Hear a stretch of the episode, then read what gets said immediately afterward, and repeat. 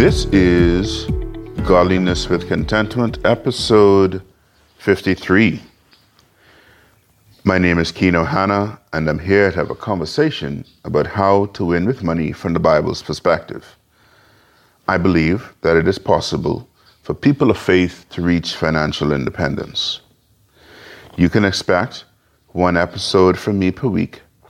During that time, I'm trying to help myself and to help you see what the Bible has to say about how we should handle money or wealth. We are currently on a journey.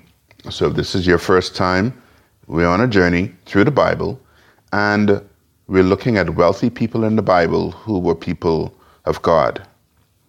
Today, we take a look at someone that I'm calling a strong, successful woman, and that's Lydia.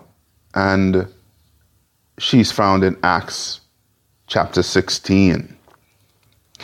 So, what I've uh, done on a number of occasions is I've actually read some of uh, the passage in the Bible, and I'm going to do that today. So, we're going to read Acts 16, verses 11 through 15. We talk a bit about what we can get from it about what's happening there and Lydia, and then some of the applications to us. So let's take a look at Acts 16, verses 11 through 15. From Troas, we put out to sea and sailed straight for Samothrace, and the next day on to Neapolis. From there, we traveled to Philippi, a Roman colony and the leading district, sorry, the leading city of that district of Macedonia. And we stayed there several days. On the Sabbath, we went outside the city gate to the river where we expected to find a place of prayer. We sat down and began to speak to the women who had gathered there. One of those listening was a woman named Lydia, a dealer in purple cloth from the city of Thyatira, who was a worshiper of God. The Lord opened her heart to respond to Paul's message. When she and the members of her household were baptized, she invited us to her home. If you consider me a believer in the Lord, she said, come and stay at my house. And she persuaded us. So, first, Luke is the one who's, you know, writing this down so we can get it today. So he's the one who's transcribing this. But all indications point to the fact that there was no synagogue there in Philippi.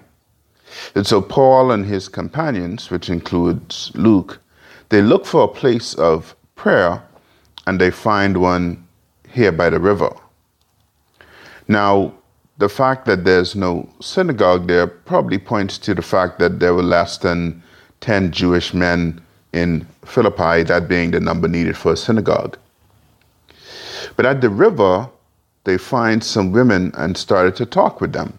Lydia was one of these women. Luke tells us that she was a dealer in purple cloth. And this purple cloth, or the dye that colored it, probably gave rise to the phrase royal purple. But this was sold to the wealthy. She was from Thyatira, a place in the Roman province of Asia. And interestingly enough, Paul was denied entry there earlier, right? The Spirit told him not to go into the province of Asia, of which Thyatira was, was in that province.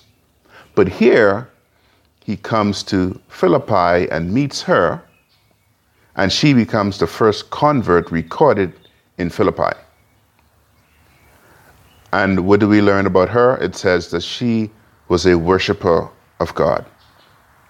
So, as Paul and his companions speak with the women, she opens her heart to the message. It says that God opens her heart. She hears the word that works on her, pricks her, convicts her. She opens her heart.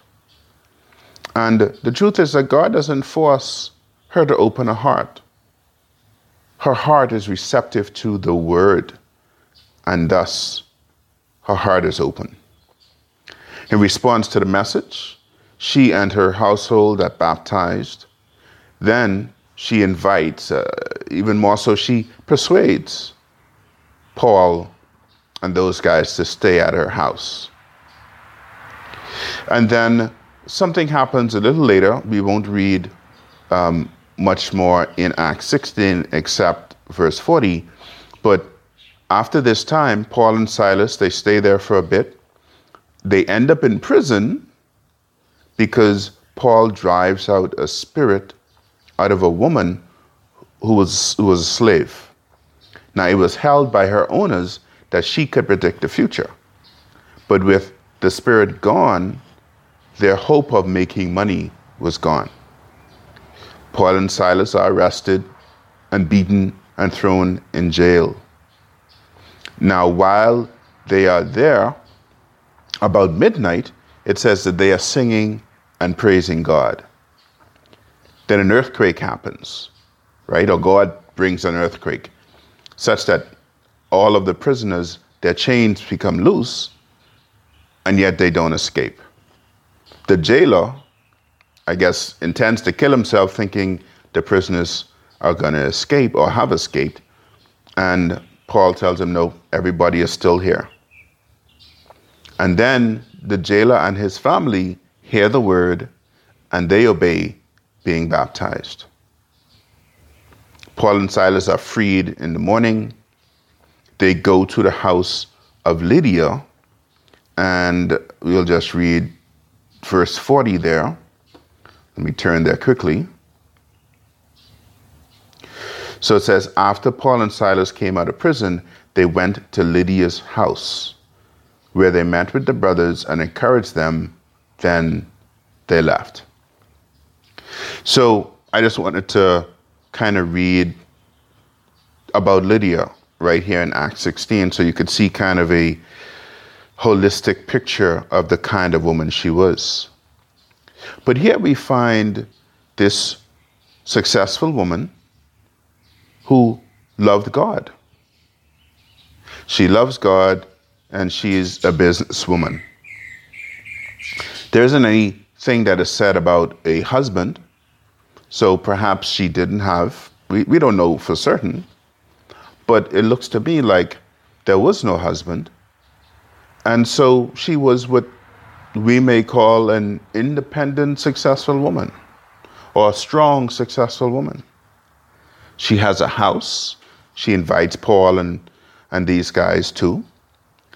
a business, right? And she looks to be wealthy. But when presented with the word that saves, she does not allow her business or uh, wealth or possessions to be obstacles. In fact, it says that she was at the place of prayer when encountered by Paul and his companions.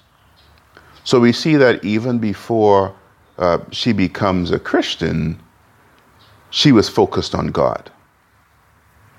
And the truth is that there are times when in our lives, we can allow things like business, wealth, possessions to be stumbling blocks to us. I say stumbling blocks, I mean obstacles that stops us from seeking God and getting in that relationship with him. Lydia did not allow these things to stop her. For example, let's say you own you own your own business, which can be great, right? We go into that kind of situation thinking we're gonna have time freedom. That's one of the things, right? Well, yeah, you have time freedom. Perhaps you're working 18 hours a day. I wouldn't necessarily call that time freedom, but it's your business, and perhaps you're figuring if I don't work, I'm not going to eat. So I need to work, work, work. And so you have your own business, which some of us have on this pedestal, but what is it doing? Right? It could be sucking the life out of you. Even to those of us who are employees, is your career the top thing for you? is becoming the best at what you do, which you're going after. And the truth is, if you're becoming the best at what you do, that's admirable. But I ask, at what cost? Are you spending too much time at the office? Or perhaps you don't, but when you come home, you're still preoccupied with the things of work, and your family doesn't get to spend uh, time with you because of this. Or you're studying for that next exam, you're, you're looking at, for that next business venture to increase your, your pay or climb the ladder or do something. But you're not focusing on the things that are important, that are right in front of you. What am I speaking about here? Don't get this wrong. I'm speaking about having our priorities in order. Nothing against business, nothing against career. No. Having our priorities in order.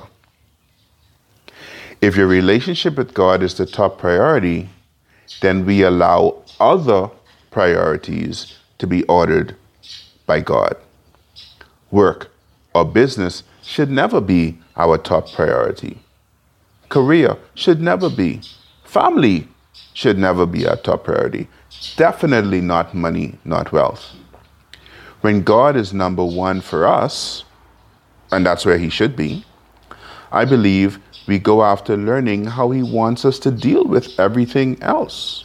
How He wants us to deal with family, how He wants us to deal with business, career, how He wants us to deal with money. But how does He reveal this to us? Well, I believe He reveals this to us in the Bible. That's one way. There are other ways He reveals it to us as well. But His revealed will is definitely in the scriptures.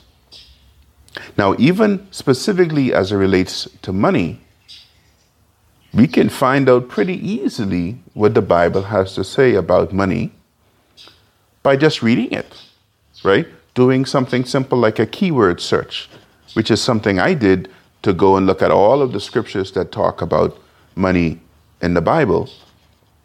But more importantly, then we need to go after doing what the Bible says about money. So, not just studying it and getting smart in our heads. No, no, no but find out how to interact with it the way the Bible says.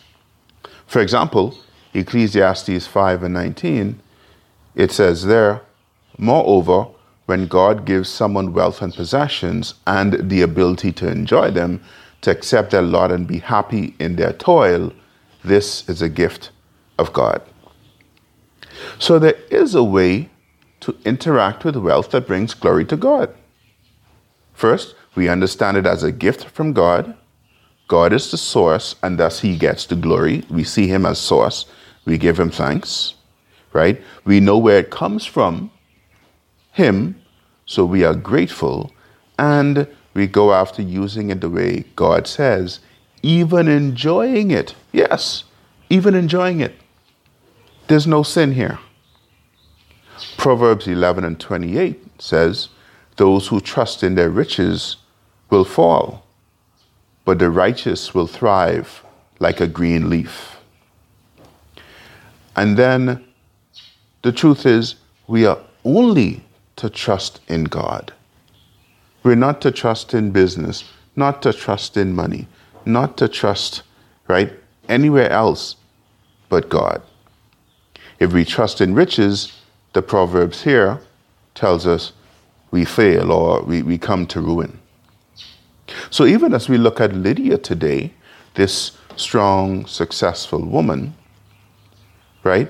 She isn't really a strong, independent woman. Why? She trusts in God. She is dependent on God. She believes that in God, she has everything she needs. So she chooses Him, right? And doesn't rely on her wealth or her business. And then I believe she allows God to order her life. What does she do? She opens her home. She's hospitable. We talked about this a few episodes ago, podcast, um, about Mary, mother of John. Lydia here is hospitable, opens her home to Paul, right, and his companions. And when they come out of jail, they go there.